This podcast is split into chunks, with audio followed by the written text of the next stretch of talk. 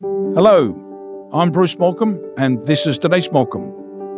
We're proud to share with you this podcast series, Keeping Kids Safe, a Bright Futures podcast by the Daniel Morcombe Foundation. Each episode will feature practical insights on how to teach your child safety in our world today. We will help parents and carers understand and navigate the challenging world of child sexual abuse.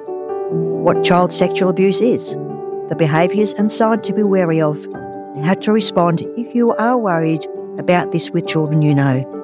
Our host, Walkley Award winning journalist Nance Haxton, will talk with survivors, parents, leading researchers, and professionals working on the front line in this area to give you the tools and resources you need. It's time for difficult conversations on this hidden topic. This podcast talks openly about child abuse, child sexual abuse, child sexual exploitation, and harmful sexual behaviours. We are aware the content raised in this podcast series may be triggering by some listeners. There are links in our show notes for organisations that can support you. Please feel free to take a breather when you need it. Today on Keeping Kids Safe, a Bright Futures podcast for the Daniel Morcombe Foundation, we're going to find out what we can do about harmful sexual behaviour online. In this episode, we speak to Dr. Sarah Napier, who's research manager of the Online Sexual Exploitation of Children Research Program at the Australian Institute of Criminology. Sarah is on the front line investigating child sexual abuse material and live streaming of child sexual abuse and how best to prevent and stop it. One of the key areas she's found is the vulnerability of children to online sexual exploitation through dating apps.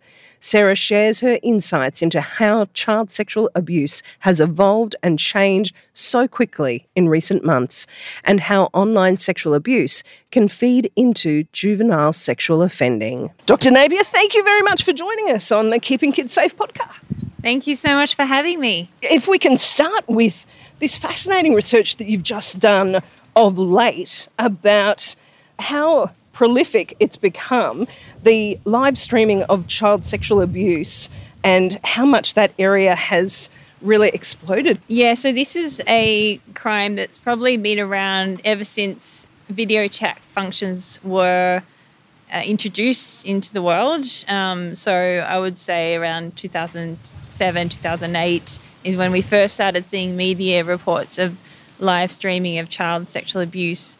But unfortunately, there's no data to actually measure how much it's increasing, but we do know there's a huge amount of demand for it. So there was an NGO called Terre des Hommes who did a, a study where they had four researchers pretending to be 10 year old Filipino girls online.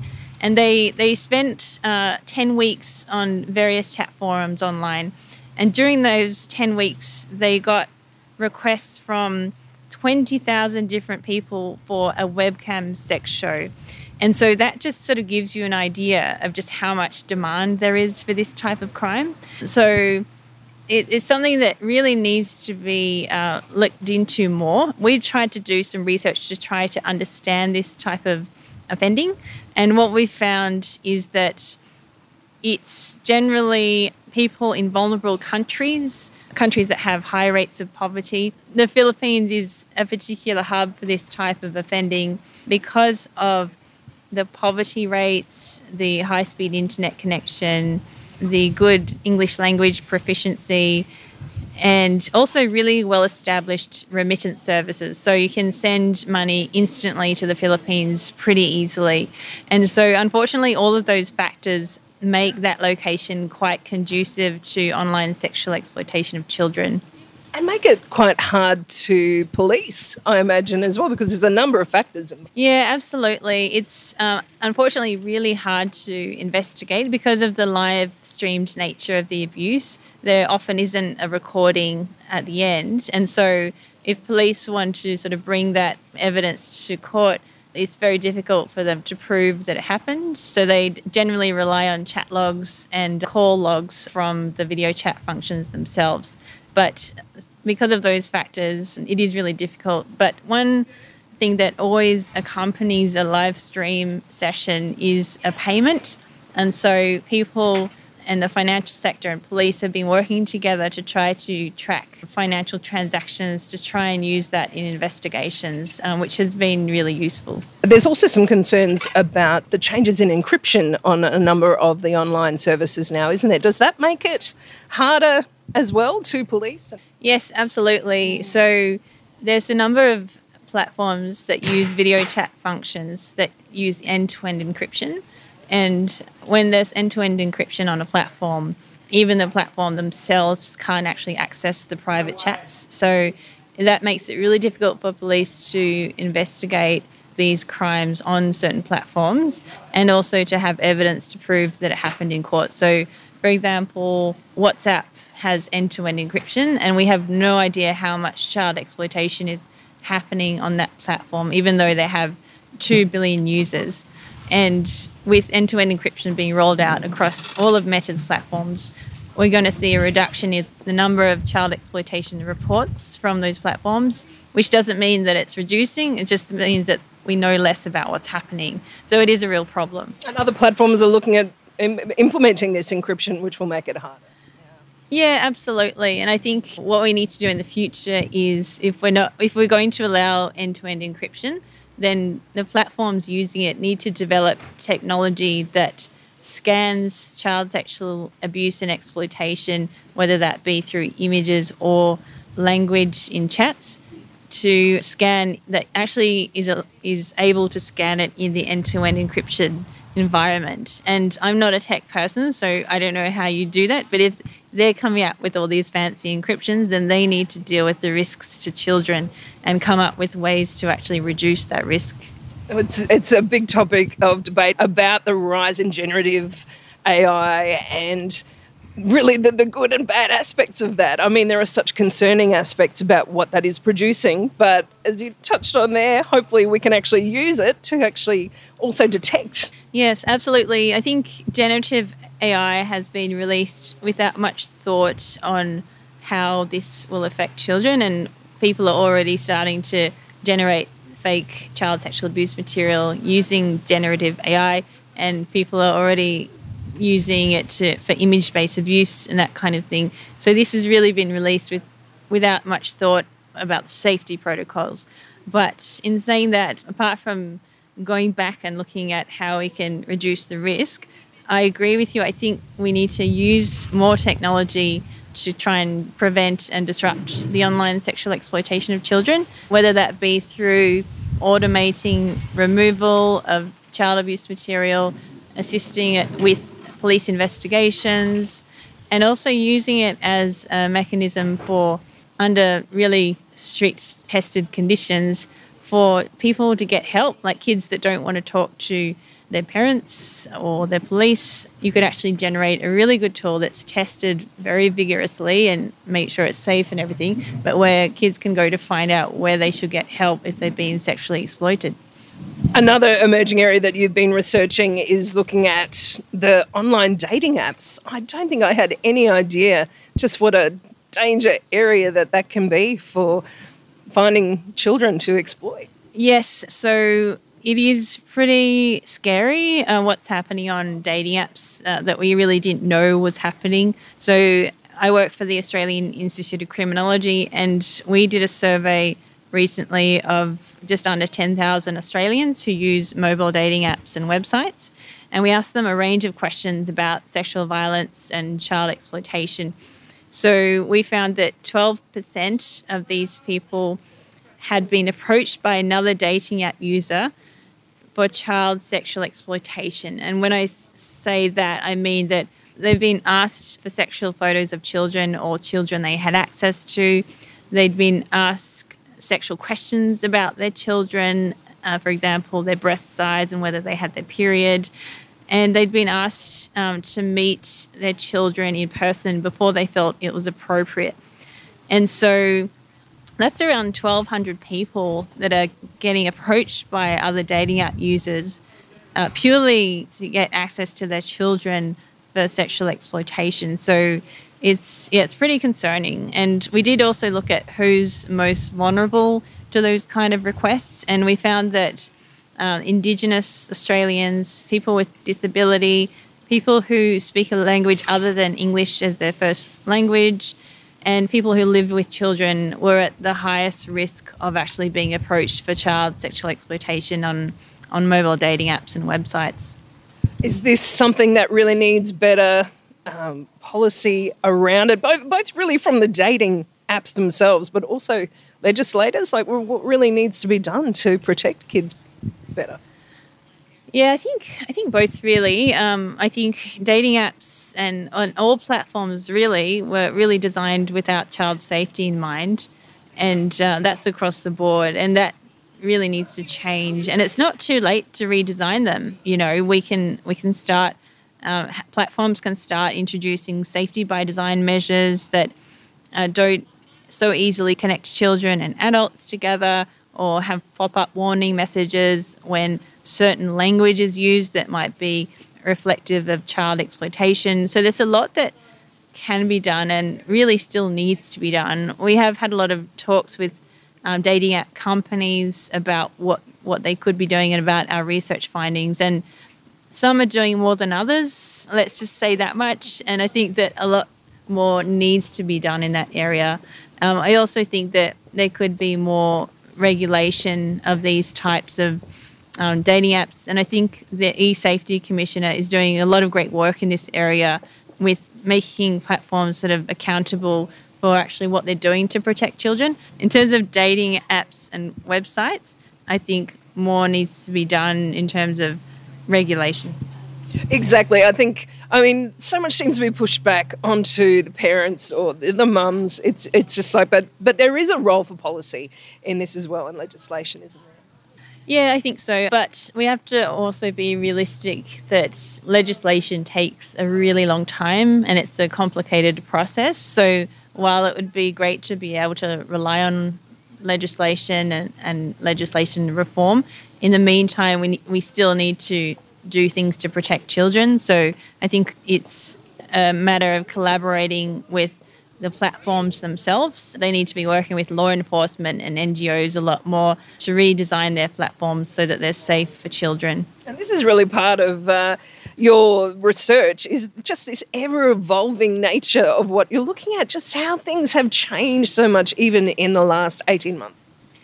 Yes, absolutely. And things are just, like you say, constantly changing in the online sexual exploitation of children space. And we really need to keep up with that. So I think any sort of policies and long term plans need to be adaptable, noting that new things come up all the time. I mean, two years ago, sexual extortion rates were very different, and we've seen a huge increase in sexual extortion against children just in the last couple of years, you know, in America, Australia, and other countries. And so just trying to keep up with that alone is very difficult. And now with generative AI, that offending can be made much more easy and, and people can target uh, like a lot of children at once through AI. So we really need to keep on top of what's happening and be adaptable. Because the offenders are obviously pretty adaptable as well. They're finding this new technology and using it uh, Oh, it's just all of that has changed, isn't it? Where before you spoke about these pedophiles wanting to do this sort of behaviour would perhaps go to an overseas country to find the children. You don't have to go travel anymore. Yeah, absolutely. Just going back to the example of live streaming of child sexual abuse, like you said, offenders had to travel to offend against vulnerable children. Now they just have to find an adult online who is vulnerable enough and has children and they can just pay them what they think from an Australian perspective is a, is a small amount of money, around $50. But from someone in the Philippines, that's a quite significant amount of money. And with someone coming from a poverty stricken family, unfortunately, a lot of people in vulnerable countries will accept that money and and offer their children to be sexually abused online. So offenders essentially don't have to leave their bedroom if they want to abuse a child now. So, yeah, absolutely. And they've been able to do this with fairly low risk. So, yeah, there's constantly emerging threats to children that we have to think about. From your research, have you been able to see if there is like a typical offender or if the type of offender has changed with all these changes in technology? So what I've seen that there really isn't a typical offender in this area. So we have offenders who are judges, lawyers, cleaners, teachers, construction workers, people coming from all walks of life and also people of all ages are actually engaging in this type of offending. So if you look at the criminal justice figures, they'll tell you that uh, the typical offender is a male aged 35 to 45 when they're arrested for child sexual abuse material offending. But in reality, I just did a survey for my PhD of 5,000 people in five different countries asking them if they've ever used or, or looked at child sexual abuse material. And of those who said that they did, which was about 740, 70% said that they first viewed it when they were under 18. So that just shows you that offenders really are getting younger and younger. Now, these kids are obviously, we don't call them offenders, but that's when the onset is starting. That's when they're first being exposed to this material. And then some of them might actually just grow out of it, which is really problematic because apart from the legality and the risk of criminalisation for young people, they might not know that what they're viewing is quite abusive. You know, if there's a 14 year old looking at another 14 year old in a picture, they might think, oh, that's okay because they're the same age. And they might not realize the conditions under which that video was made, you know, if there was an adult there coercing that person. So it's problematic in a lot of ways. It could also normalize child sexual abuse. So it could make young people more susceptible to both victimization and perpetration. So that's just an example of another cohort who are actually viewing this material. So to answer your question, there really is no typical offender and there's people from all walks of life actually engaging in this type of material. Oh, such important research you're doing, and that anonymous survey that's so clever to, to just be able to get people to admit to these sort of offences. And what, what do you think from there? What, what's the what, what's your next step in your research from here? Yes, well, I think there's a lot more that needs to be done in this area. We recently just did the, the survey on mobile dating apps and victimization. I think more needs to be done on the perpetrators, understanding why perpetrators use mobile dating apps and who what their backgrounds are and that kind of thing. I think we can also learn a lot more from live streaming of child sexual abuse. So we started looking at Austrac data, uh, which showed us a sample of 256 Australians who had made transactions to watch children being sexually abused in the Philippines. And over a 13 year period, those, and these were people based in Australia. Over a 13 year period, those people spent 1.3 million Australian dollars watching children to watch children being abused, and that was over two over 2,000 transactions. So we can imagine just one transaction is one session of abuse. It's a huge amount of harm inflicted on children in the Philippines. So I think there's a lot more that we can do to sort of track payments to understand more about the behaviour and help to identify offending and stop it from escalating. And um, one thing we can do is, and we're hoping to do, is get some more data from Austrac and compare the live streaming of child sexual abuse transactions with a sample of non offending transactions to come up with a set of indicators for transactions that are made for live streaming of child sexual abuse. And then that can be used by the financial sector and police to identify suspicious transactions. So that's sort of one example of what we can do further in the area. One thing that I'm often asked, I think, as a journalist when I'm reporting in these areas is police checks. I think people really seem to want to uh, hope that better police checks of potential offenders can help in this area. What's your research shown there? Look, I don't think police checks and more police checks will cut it. And the reason is is that there are so many offenders out there who aren't getting caught. So they can undergo a police check and it won't come up in the system that they've done anything because they've never been caught. So There are offenders still being able to work with children, etc., getting access to children who have a history of offending, but it's never been reported. Let's look at the example of the childcare worker recently who offended against 91 children across Queensland and New South Wales in childcares. You know, how, how did he manage to offend against so many children without getting caught? It's more complex than just tightening police checks in every state.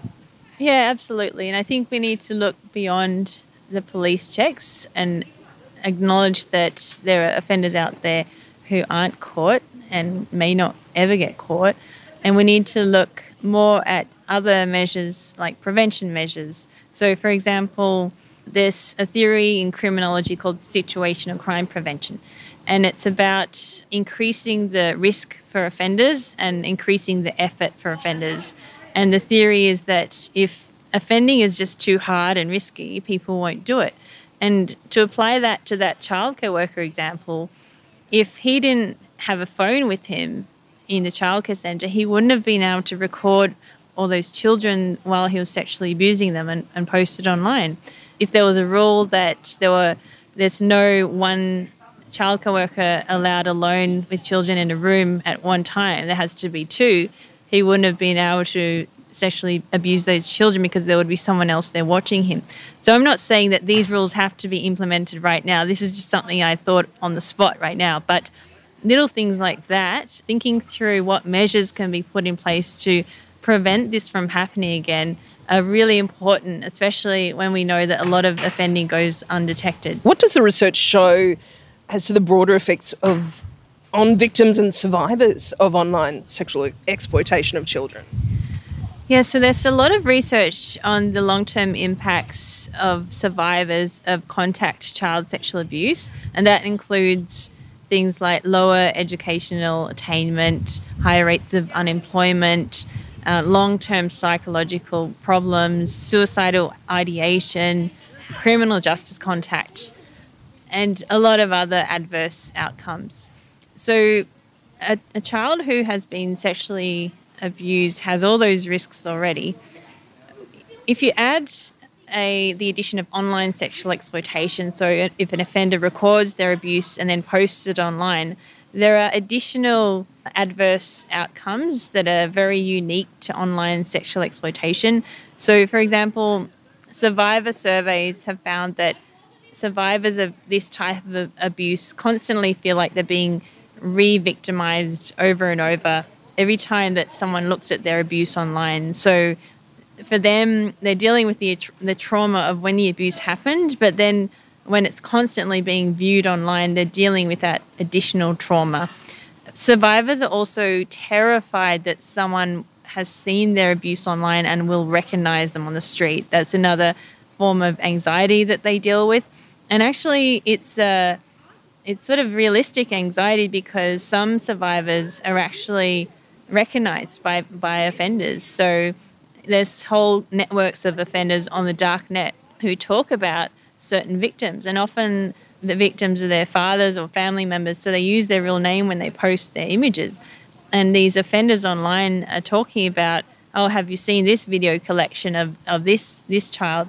That that's the best one, you know, you should look at it. Or have you seen this one? And so you've got these fan clubs of offenders online and then they start talking about i wonder what they're doing now and they start googling and they find pictures of them and they post oh this is so and so now she's at this university. Look look what she looks like now or look who she's married now. There's been survivors of this online abuse that offenders have sent them you know sex toys and other and notes and that kind of thing. It, so they really are like realistic to have this anxiety that they're going to be recognized. So there are a huge amount of adverse outcomes for survivors of this type of abuse. This, it's just horrendous how extensive the, the ripple effects go, isn't it? But how, what can be done to reduce the online sexual exploitation of children then?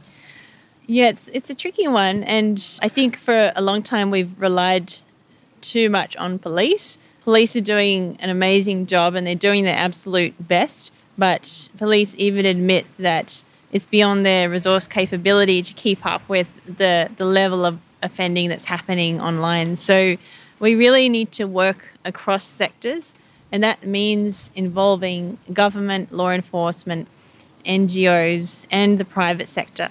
The tech sector is particularly important. People who design online platforms where you can share pictures, they really need to be involved in the solution and they really need to be doing more to reduce the risk to children on their platforms because before their platforms came along, these problems weren't happening because there was no online. And so obviously they were happening offline, but now there's an added element of the online abuse. So because they've created an environment that facilitates this abuse, even though they don't want the abuse on their platforms, it's happening, they really need to be part of the solution. So we cannot do it with just one sector trying to do all the work. It has to be a, a, group effort across sectors. Dr. Sarah Napier, thank you so much for joining us on the podcast and thank you for this important research that you're doing into this really difficult area. No problem. Thank you so much for having me.